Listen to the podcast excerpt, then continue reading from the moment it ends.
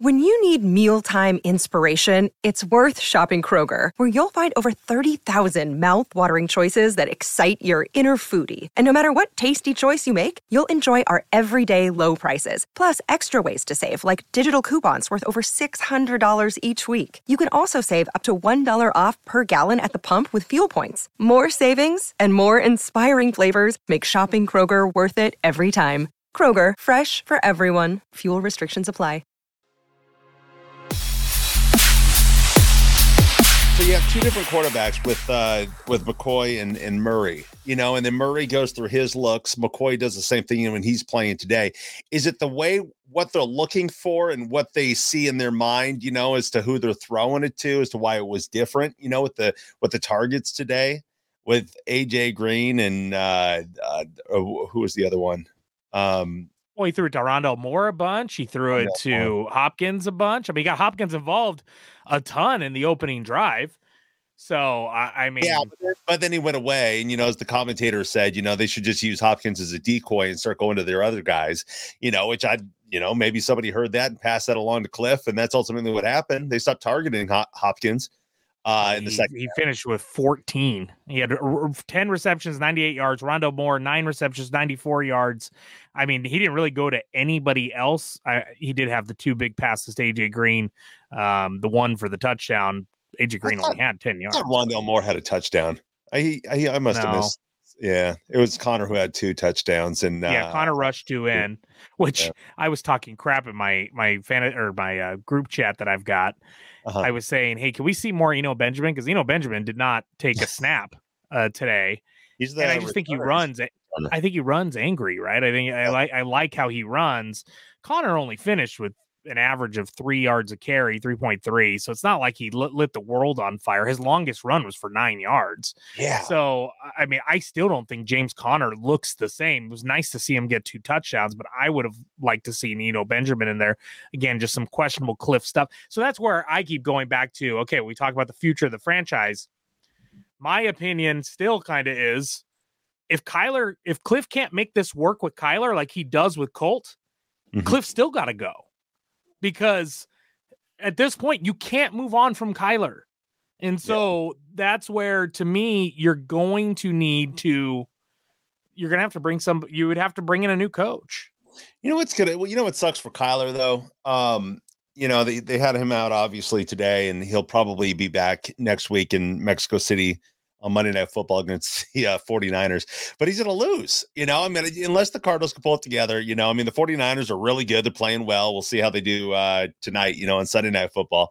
Uh, but um, uh, if he comes back and they lose and then they lose the next one, well, they have a bye week, but, you know, the next game they play, I mean, the pressure's on. Like, do you, do you bench Murray and put McCoy back in? It's kind of a crappy situation for Murray. Well, that's the real question is Monday night in Mexico so you've now got eight days before your next game, or seven and a half, whatever you want to call it, till your next game. Who's the starting quarterback?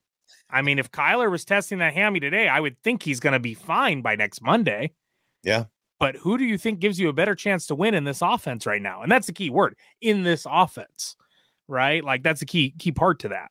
It's it's tough to say though, dude. Again, like the Rams, they just they're just not playing well. It was a, it was kind of a they were a crappy team. They've they're three and six now. You know, they were three and five going into this game. You know, and the, and the Arizona Cardinals are struggling too. It's just kind of a, you know, you know, you got a whole bat of poo. You know, the cream came to the top there, and the and, and the cream was uh, the Arizona Cardinals in this case. You know, so I mean, we'll learn, we'll learn a lot more next week. You know, against the 49ers on how well this Cardinals offense is. You know, and then depending on who they go with quarterback. You know. An apologies, uh, voice of the bird god. Yeah, very. Uh, I got to be honest with you, voice of the bird god getting a little rude. You know, he's interjecting now, um, talking over top of the host. It's I don't know where the music went. I thought we were that was a new thing, and we were going to have Just, the. There's a lot going on in the in the voice of the bird god's life right now. He's confused about which way he wants to take things. The bottom line is though, we're going to get. There's another uh, bit of content that I know Tyler wants to get to here in a second. But I want the last thing I want to touch on here in terms of the hierarchy of this team, what's working, not working. They get back Hopkins recently. That seems to be balancing out the wide receiver room a little bit, opening up other opportunities. But Tyler, you mentioned it. You know, Conner is supposed to be the engine of this team. When you go back and look at week by week and see the disproportionate pass plays to run plays, How much of this uh, offensive line, we know there's been injuries there too, but how much of this maybe just from the onset also falls on what they thought their offense could have been built around, reining in Kyler a bit more, letting the running game lead the way, and then being explosive off of that. All of a sudden, you don't get the same production. Have you guys seen anything watching these games where it's, boy, if we fall behind game script in the running game, it kind of forces our hand? There, I think there's a lot of things they assumed this year. I think they assumed that Rodney Hudson would be their staple at center. And then when he started contemplating retirement, and now that same injury that was making him contempl- contemplate retirement has now held him out. He's now on IR. Now you got a makeshift offensive line in there, and you've got a bunch of guys that are coming off the street to hike the ball to to Kyler Murray and now Colt McCoy. Um, you saw uh, Billy Price had a pretty good game today, but then he had a a, a bad uh, uh, uh, he had a bad play towards the end of the game. So it's yeah, I'm sure they had a bunch of expectations on how things were going to go when they re-signed James Conner. I think they were hoping they were going to have the same James Conner that put up what he he was like a league leading. Uh, he was the first or second in touchdowns last year. I mean, he was phenomenal. But the problem is, I mean, just from the eye test, when I watch James Conner and I watch Eno Benjamin, Eno Benjamin looks like a guy fighting for a job and running angry and picking up four or five yards of carry and James Conner looks like he's settled in, and, and, and he's a great guy. I don't want to like make this sound like he's a guy that got paid and is it is settling. I think there's some regression here. I think he's another year older. Running backs they get old real quick because how many times they get hit. That's why I don't think you should ever pay a running back. I think you go for you know their rookie years and then you keep moving guys in, kind of like the the 49ers have been doing the last few years. Yeah, you you start bringing in multiple running backs and and you just keep moving on, keep moving on, keep moving on. I think that's what the Cardinals should have did. They did it, and so yes, they're they're having to adjust. Just like you said, they're gonna they have to adjust when Hopkins is out. Now they got to adjust because Hollywood Brown's out. Now they got to adjust because James Conner, you know, missed time, and now they got to they, have had to adjust more than almost any team in the NFL. They were going into this week's Fox doctor had them at 31st again, most injured team heading into this week. That's every week this season. They've either been 31 or 32. So I get when everyone says, "Oh, every team has injuries." Yeah, but the Ravens weren't the same last year either when they were dead last in injuries. And so the Ravens, everyone thinks has a good team. They're good, you know, they're well coached. They've got a lot of depth. Uh, their GM drafts great. Like the Ravens get all this hype, and it's like, well, they still sucked last year when they went through all of this. So I don't know, Gunner. What do you think? With all the all the injuries, does that make a difference, or is it something that any coach can just get over? You know what I mean? Um, you know, I mean, a good coach would be able to figure it out. I mean, look at look at uh, Belichick. You know, I mean, he does the same thing with the running backs with his players. You know, the mm-hmm. he doesn't pay any of them, like unless it's a quarterback or or something like that. You know, they're not, not paying a ton of money because he he just used them as a little pawn in his game. You know, and he that dude seems to figure it out. When somebody gets injured, he finds somebody to take their place. You know. Mm-hmm. No, he's got a system and he's just able to yes. rotate, rinse, repeat. He's also probably the best coach in the history of coaching. But uh, you know, so to think that anyone's gonna be at his level, little little hard, but um, I mean, didn't um didn't uh Kingsbury coach or he played Belichick, right? Or did he, he coach with Belichick? Belichick? He played yeah. for him, yeah. Kaka, voice of the bird guy. Thank you, Gunner. Always appreciates my entrance. Uh, you, just to contextualize this a little bit further, because I mean, this is going to be the running theme of this show. Obviously, it's been the running theme of the season. Uh, over on the herd with Colin Cowherd, he was speaking yeah. about exactly what's going on in Arizona, the difficulties potentially for Kliff Kingsbury, and also but why potentially it may not be the worst thing in the world if things continue to go poorly for the head coach right now. Let's give a little listen here. What's the hardest coaching job in the NFL? I would argue this morning Arizona. It appears the owner resents his star quarterback, and the quarterback kind of resents the owner.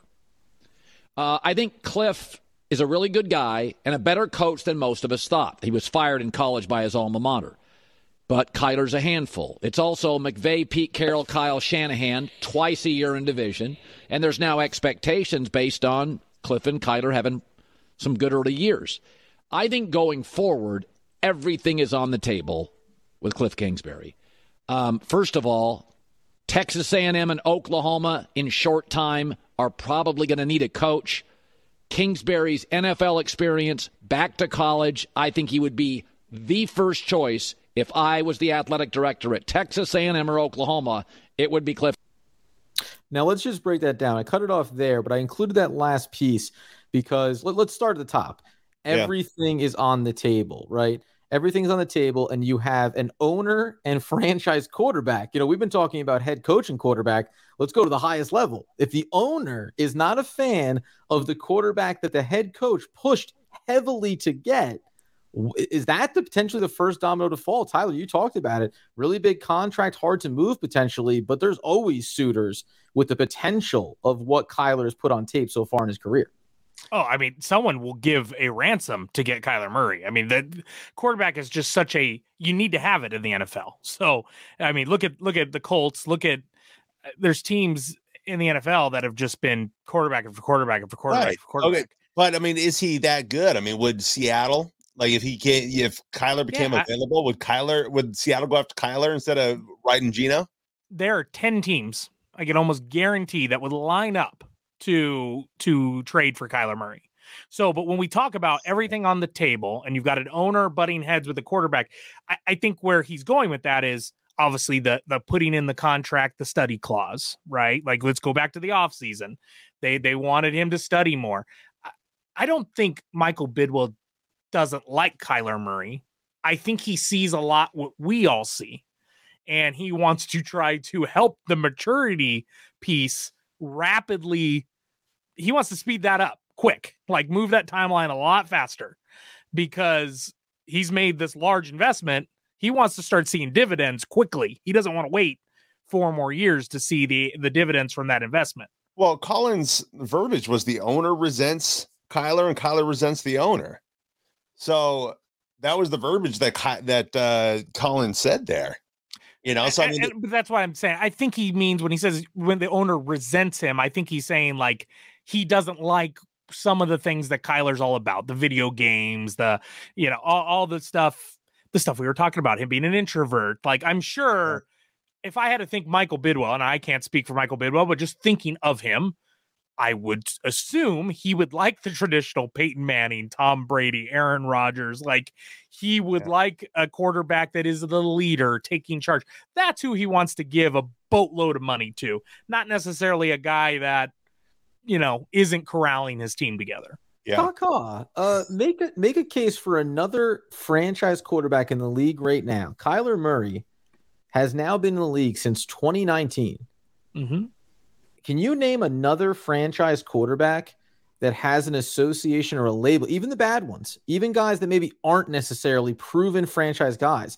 Name a starting quarterback in the league right now that you would have any association with, not dedicated, not always into film study, not the leader of the in the locker room, right? I mean, that's probably talk about you know the frustration from ownership down. You mm-hmm. anticipate this guy growing into a role like that, and at a minimum, being across the board prepared on a week to week basis. And that may be the biggest contrast that we could pull out of this Colt McCoy one mm-hmm. game sample. Is he a veteran quarterback? Is he is he the same level of talent? Of course not. He's a journeyman backup quarterback, right? But what was he capable of doing? Stepping in and running the system that's being put out there in front of him. Mm-hmm. No, you're you're 100. percent I mean, listen, there ain't one quarterback that has all of these issues. Now, is there somewhere maybe they don't get along with their teammates in the locker room? Russell Wilson comes to mind. I mean, that's all you keep hearing right now about Russell Wilson in Denver and how the fallout of Seattle was hmm, Russell's right. a little a little big for his britches, right? Like now Russell's won a ring, he's you know had success. It's a little bit different, and and we're not questioning necessarily Russell's work ethic. Like I, I think when you package it all together, how you just did, there ain't a, there is not one. But I can pick out little things out of what you put there and say, ah, well, one guy has a knock like this. But yeah, no one has all of those bundled up other than Kyler. And that's scary considering, you know, what he's being paid right now. I'm gonna dream within a dream that that that Kliff Kingsbury does find college football more attractive, and maybe it's a oh, I think so. mutual parting of ways, as we like to say sometimes. Yeah, I I mean I could say I could I mean it just depends. I mean he he was all smiles on you know at the end of the game today, which he shouldn't be. And you know I I think that was just kind of a uh a, a win that you know if you didn't win against a crappy Rams team, you know it'd be really bad. But I mean I I don't know. I think he may be over his head, Kliff Kingsbury, and you know, and if Oklahoma or Texas A&M came knocking, he maybe he would take it. You know, maybe they come to an agreement on the contract here in Arizona, and uh, they just mutually part ways.